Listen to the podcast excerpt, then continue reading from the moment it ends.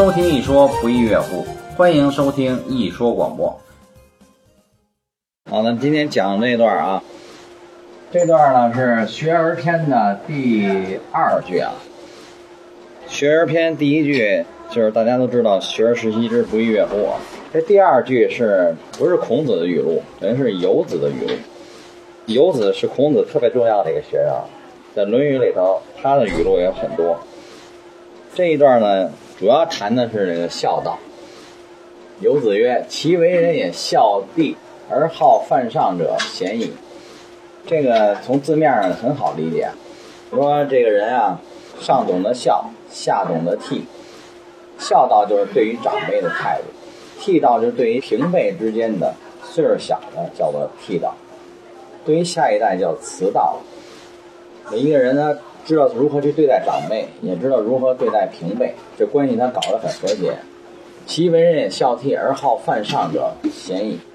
就是说，很少会有喜欢这个抗上不尊的，因为他谈的是人性，所以到现在为止，这个也是符合情况的。你比如说，咱们班里头。如果要有特别不听老师话的，敢于跟老师对抗、顶嘴，敢于跟老师对着干的，他在家里一定也不听父母的话。这几乎都是一一对应。然后咱再扩大点，你去那个公安局、拘留所、监狱里头去做一调查，因为这个犯法的人都是违反国家法律，对吧？尤其现在在咱们国家，很少有文盲。说看不懂法律，不知道法律，这几乎是不存在的。只要这个人智商正常，脑筋是正常的，他都知道一些基本的法律法规。但他像这种人，他知道法律，他还要去违反的。你去做一个调查，他肯定是在家里头也不听父母的话，在学校也不会受管束，因为他已经习惯了这种自由散漫了。然后到了社会上之后，没有这种所谓纪律性的约束的时候。所谓纪律性的约束，就是还有老师提醒你、规范你。等你脱离了这个给你纪律约束的地方，到社会上就没人管你了。但是法律是人人平等的，触犯了法律，你运气好没被逮着，那就侥幸逃过；如果逮着，就是严厉的法律的惩罚。所以这个犯上呢，就是有这层含义，是违反能管束你的纪律和法规，都算犯上。这个显就是说很少会有这样的情况，这是从字面上先这么简单先通贯一下啊。然后第二句呢，不好犯上而好作乱者，谓之有也。你前面看那个句式是不是嫌疑？很少。后边那句式最后呢是谓之有也，就是没有，不会有这样的人。不会有什么样的人呢？就是不好犯上，对于上面国家也好，家族也好。给予他的约束、纪律、法律，他都能够自觉的遵守，有一个自觉遵守的态度，就不好犯傻，那么他也就不好作乱。什么叫作乱呀？就是不守规矩。乱的反义词是什么呀？胡乱。加一“不”字就行了啊。混乱吧，反正就是混乱的反义词是什么？整齐。整齐。整齐的近义词呢？联想到这个人群。社会规矩，规矩，还其实有，我觉得是秩序啊，秩序，这个在这里头，这个乱就对这秩序。什么叫不乱？对于人群来讲就是秩序。所以你看它有一个次第的逻辑关系啊。我们也可以画一个思维导图。基础是在家庭这单位呢，他要懂得听明白长辈跟他说的话。我们长辈多数都会跟我们说什么话啊？同学们，教诲，教诲，对对对，他教诲咱们的东西，大家知道啊，全部都是他们人生的经验。我们的父母如果要是对我们进行教诲，一定是他想传递给我们的人生的经验。所以现在呢，我们这个国家现在有一股传统文化的复兴的风气，这个当然是很好。但是呢，我们传统文化里头最精华的儒家文化这一部分呢，仍然有好多东西啊被人诟病，就被人曲解。那诟病还其实包含了就是诚心的把它丑化。其中被丑化之一就是那个孝，就是孝道。其实现在好多那个教育工作者啊，还有包括好多家长，就受这种风气的影响。有的人就这么讲啊，咱们先说反面的啊。有人这讲，中国人孝道思想特别不好，是束缚中国人创造力的一个很坏的文化。我为什么这么说呢？因为那中国人孝道啊，就是老是让小孩听话，你们就听话就完了。训练一批听话的小孩，将来这批小孩长大之后呢，到社会上也就知道听话，听领导的话，听那个管理部门的话，就没有创造性。表面一听还挺有道理的，是吧？你们现在都已经是十几岁的少年了，你们将来就要学会，在那些听着似是而非的谬论里头，自己要甄别出来。刚才我这么说，你们一听是有道理啊。我的父母、我的家长也是让我听话，到学校了老师也是特别喜欢听话的孩子，就不喜欢就不听话孩子。哦，原来我们不应该听话，我们听话就将被训练成机器人。然后你们就找到了一个不听话的理由了。不要顺着这个逻辑下去。咱们先把这诟病先放在一边啊，咱们说说西方外国人那个家庭构建。咱们呢，有的现在啊也出过国，也有你们的亲朋好友在国外生活过，都没有的，咱们至少能看电影、看书、看电影、看电视。似乎这个西方啊、欧美，他们这个社会这个家庭构造跟咱们确实不太一样。首先，最大的不同呢，就是他们父母跟孩子的关系呢，看起来似乎是更平等一些，甚至于他们孩子呢，对于父母是直呼其名。然后呢，这倒是次要的，都是形式。关键是这些孩子长大了之后，甚至于长到十六七岁、十七八岁的时候，一到了他们法定成年的年龄。这些父母呢，对他们就不进行管束了。其实不是不进行管束了，是根本管不了了。然后这些年轻人呢，就自主性特别强，就是说自己给自己做主。你愿意上学上，不愿意上学就不上。当然也不是说全盘都这么散沙。他们国外的这些年轻人的自主能力确实很强，但是同时他带来一个诟病，就是他一代一代的年轻人啊，他非得是自己在社会上磕磕碰碰。吃很多亏，甚至于到了三四十岁了才明白过来，原来前人的经验是真的很重要。他翻过来还是要走一条前人走过的有经验的道路，这就对比出来了。等于我们中国式的教育呢，就是我们的父母还有我们的长辈会喋喋不休的。有时候用“喋喋不休”这词儿有点贬义，是因为我们都不喜欢听说教。虽然是喋喋不休的，但是呢，他们的确是把他们的经验传递给我们。父母对我们的教诲跟说教，都是对我们进行经验的传递。这样的话，如果这年轻人听进去了，他就会怎么样？少走好多弯路，少走弯路，他人生的效率就会高嘛，对不对？所谓前车之鉴。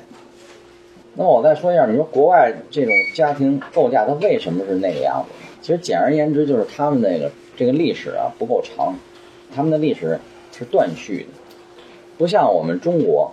是几千年绵延下来的，没有断续，没有断续的文化传承和历史，就十分有利于前人的经验，一点一点全部都沉积下来。我们的文化是经得起实用的考验，因为历史的沉积呢，历史本身就是一个大浪淘沙的过程，就是无用的、不实用的东西都会被淘汰掉。我们学习历史最重要的价值就在于此。就是说，学习前车之鉴，前人的经验。那么，我们这文化里头特别特别强调的这个孝道，它核心的积极意义就在于此，特别有利于前人的经验一代一代的延续下去。这个口传心授的这东西，比书本来的更实用，更加实用。如果说我们的文化这个文字的传承，要比西方优秀的话，那么我们孝道的文化非文字的口传心授的传承，其实是更伟大的。我并不是一个民族主义者，但是咱们摆事实讲道理，我们的这个文化传承的确是西方无法比拟的。因为我们的文字一直可以追溯到甲骨文，甲骨文现在出土两千多个字儿，现在能识出一千多个字儿。甲骨文后来演变成金文，几乎全部都能看得懂。那也就是说，我们两千年前的祖先们留下的所有的经验和教训，形成文字的，我们现在拿来还是能看得懂的。但你们知道，西方的拼音文字，他们就非常可怜。超过两百年以上的文献，如果是拼音文字的话，这个世界上没有人能看懂。大家知道这是为什么吗？我们人类的语言呀、说出来的叫语言，口头语言每隔三十年，现在变化速度会更快，每隔三十年到五十年就翻天覆地的变一次，就面目全非了。比如说吧，上厕所这个事儿，现在叫上厕所，往前推三十年，上厕所都怎么说呢？大家知道吗？接受接受，解手，解手，这是一个老百姓的说法，更文的说法叫什么？如厕大号，嗯，叫如厕。你说这大号是现在的词儿了，还有叫出贡，出出贡，或者叫出贡，还有一个叫更衣，听懂吗？更衣，你们你们家读那个《史记》里头，鸿门宴的故事听说过吧？这刘邦去赴鸿门宴去，他要逃跑，他借故更衣，更衣实际上叫上厕所。虽然你们知道，这是因为记录在文字是文献上，但是口头语言现在没有人这么说了。啊，就是那换衣服。他为什么换衣服？因为过去人穿那长袍子很不方便，然后他上厕所之前啊，那厕所外头挂着一件，就是说跟现在做饭那围裙似的，先把那好衣服脱了挂在那儿，把这专门上厕所的衣服穿上，然后去上厕所，然后出来以后再换上。过去它比较麻烦，叫更衣。我的意思就是说，这个咱们的口头语言啊，会不断的变化。所以我们中国人祖先特别聪明，我们的这个语言体系就是语和文是分开的，语就是口头语言，文就是文字。所以过去留下来的那些文献啊，你看有白话小说，过去叫白话，比如说《水浒传》《三国演义》，这个在过去就叫白话小说。什么叫不是白话呢？就是文言文。一般特别有文化的人不屑于写白话，也不屑于看白话小说。但并不是说白话小说就没文化，它这儿这语言是口头化的，而文言文呢是文字化的。所以我们现在留下来大量的这个文献都是文言文。现在你比如说这个《论语》这本书里头这些语录，就是当时的文还是语啊？啊，论语吧，这书名就叫《论语》啊，就是当时当时人说话就这么说，就是这个语录嘛。当时的游子说话就是这么说，这个就是当时的白话文，就是当时的口头文字。你看，跟现在变化很大吧？现在的人总的来说是废话越来越多，不像原来人说话那么精炼。我刚才说这些是为了强调什么呢？这个孝道，它核心的意义就在于学习前人的经验。咱们回到这原文里来啊，不好犯上而好作乱者，谓之有也。就没有这样的人。然后后边就不太好理解了。君子务本，本立而道生。什么叫务本啊，同学们？你们用过这个词儿吗？务必啊，什么叫务必啊？必须必须必须的啊。这个“物”字啊，咱们用那个象形来说明，最能说明问题了啊。我先写这个这个“物”字，它没有甲骨文。咱们先看它的篆文是怎么写的啊？篆字儿特复杂，这个字儿就是这个字儿啊，就是矛，就是那个武器，丈八蛇矛那矛。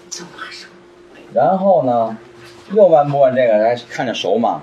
指指是手。大家记得啊，以后看见这个符号就是手。有的时候这手上面还拿一个东西，也代表手。这个呢，有时候给演变成了这个。那么这个，咱们再写这务必的务字啊，这个务本的务字，这儿还有这么一个，这一个手手持一个长矛，这个字儿是代表力量的力。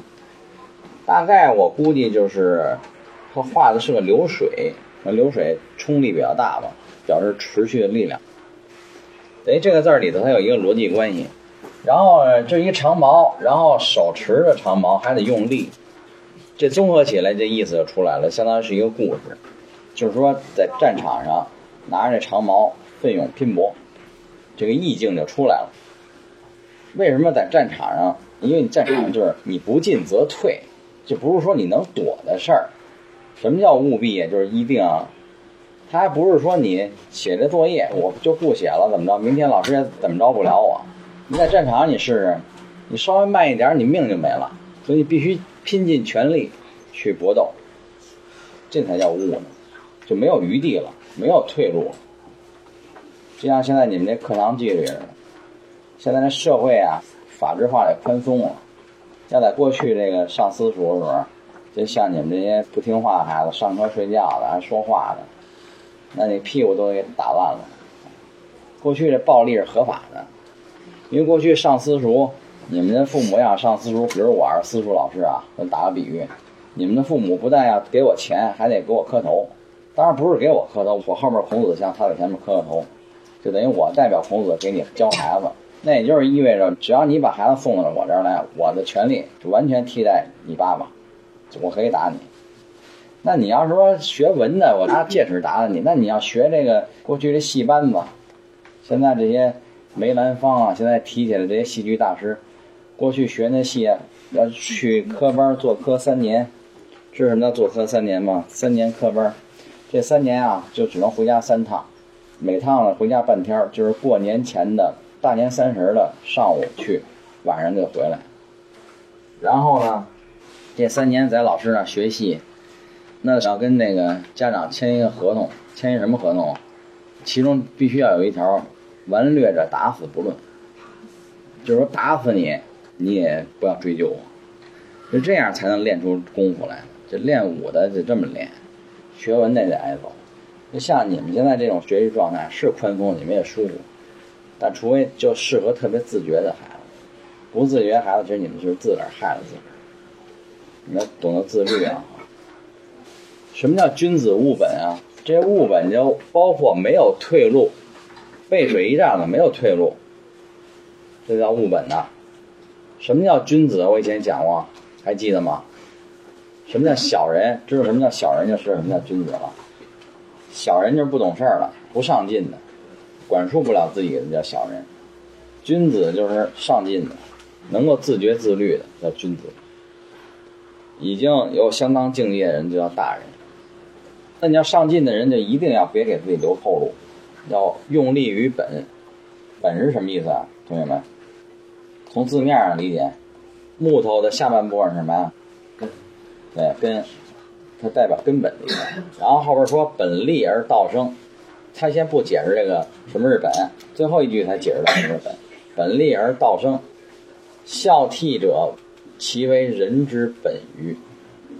最后一句话他才讲了什么是本。他说这个孝悌啊就是本。他这个说法是给我们指了一条路，指了一条就是我们能够下手、能够入手的这么一条路。这个孝悌在现在这个社会啊。就比过去呢范围要广一些，因为过去呢跟现在的社会构架它有所不同。第一，过去的家庭结构比现在大，现在普遍的都是三口之家。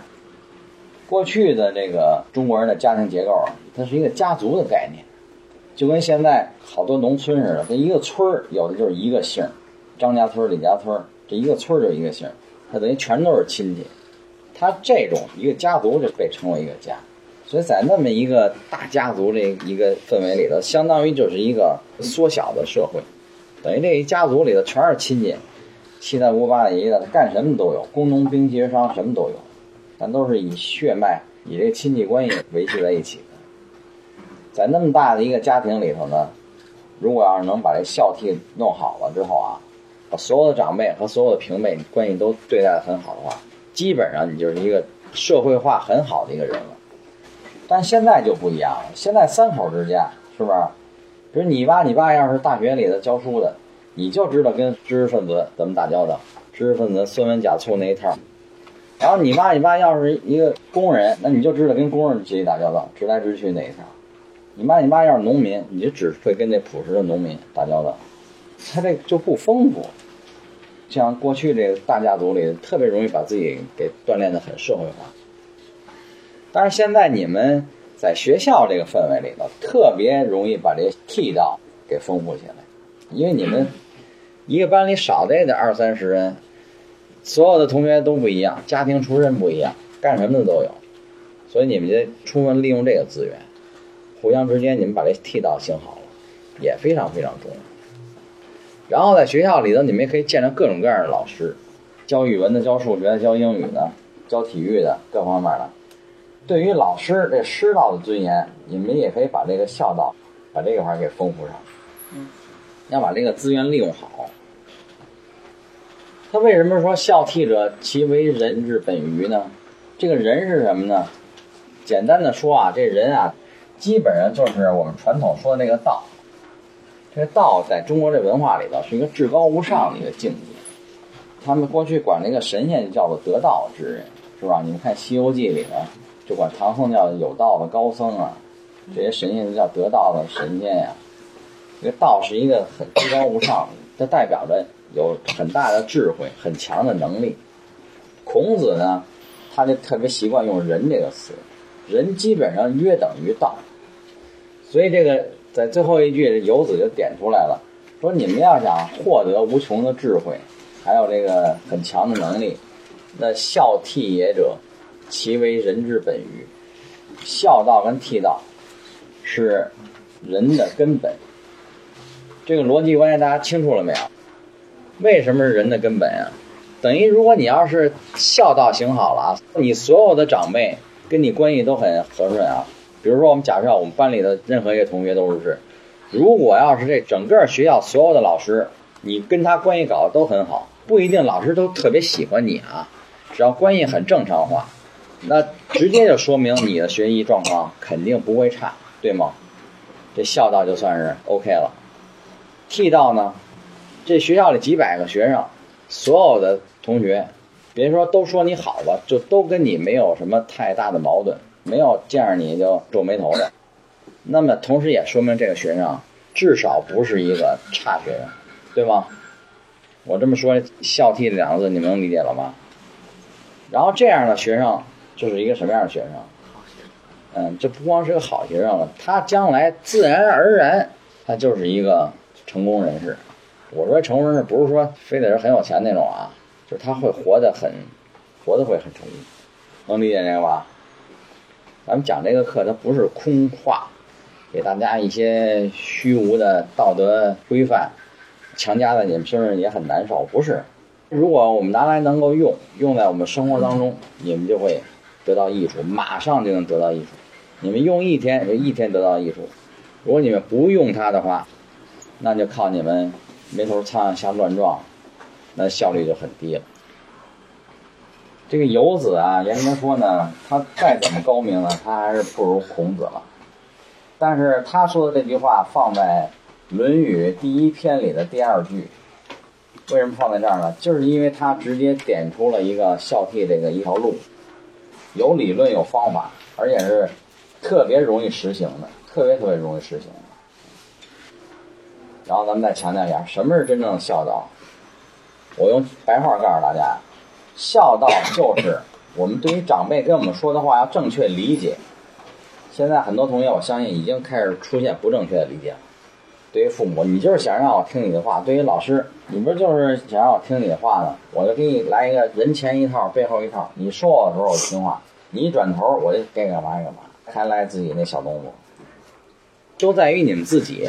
老师跟家长都是想把最好的东西传递给你们，你们都没感觉了呀？哪个老师站在那儿就都这么说，你们都没感觉了，就缺乏一种敬畏，缺乏一种珍惜，然后你们得到的就少。如果你们很敬畏、很珍惜，内心特别稀罕这事儿，你们得到的就多。你们心里要升起这个，这剃道也如是。你们刚才上课之前，这同学还抢座位骂。如果你们互相之间也要有珍惜的这个情谊啊，你们在这个班级里头其实就是完满踢的。然后呢，咱们再把这务本这块儿再强调一下啊，什么叫君子务本啊？上进的人就不会给自己留后路。你们现在都已经上初一了，都已经是十几岁的小孩了。我建议你们以后学习也好，或者说你意识到自己有什么问题也好。就别把这事儿放到明天去。什么叫务本啊？我告诉你了啊，每天都当最后一天活，这叫务本。我要最认真的态度来对待它。这就是这物的本意。您都已经在战场上了，而且你手里有武器，你说我歇会儿，明儿我再给你打，行吗？这都不是当最后一天活，当最后一会儿活，能活一会儿算一会儿，就是没有退路了。到你们这岁数，就是该自己给自己点压力了，太稀松了，不好。当然了，人各有命啊，也许你们到了很大岁数才开始有这种感觉。随着岁数越大，你越把这个明白的越晚，你们效率就应该是低一些，不如现在。一年之计在于春嘛，现在你们的生命就相当于人生生老病死的春天。如果你要能活八十岁的话，现在平均寿命差不多八十，春夏秋冬，八十除以岁是多少？二十岁，那也就是零到二十岁，算是人生的春天。这春天零到十岁还不算，还稀里糊涂呢，不懂事儿呢，是不是？十岁到二十岁，这才是真正的春天。你们现在赶紧抓紧，怎么抓紧啊？逼一逼自己，要给自己压力，要务本。咱别老提这压力啊，你提压力的不好听。我们要谈君子务本，本立而道生，这都是可以当做座右铭的东西啊。如果你们要是练习书法，就建议你们写这四个字儿：君子务本。然后贴在你们家墙上，贴在你的书桌上面，来激励自己，鼓励自己。这孝道、悌道，你今天讲这儿。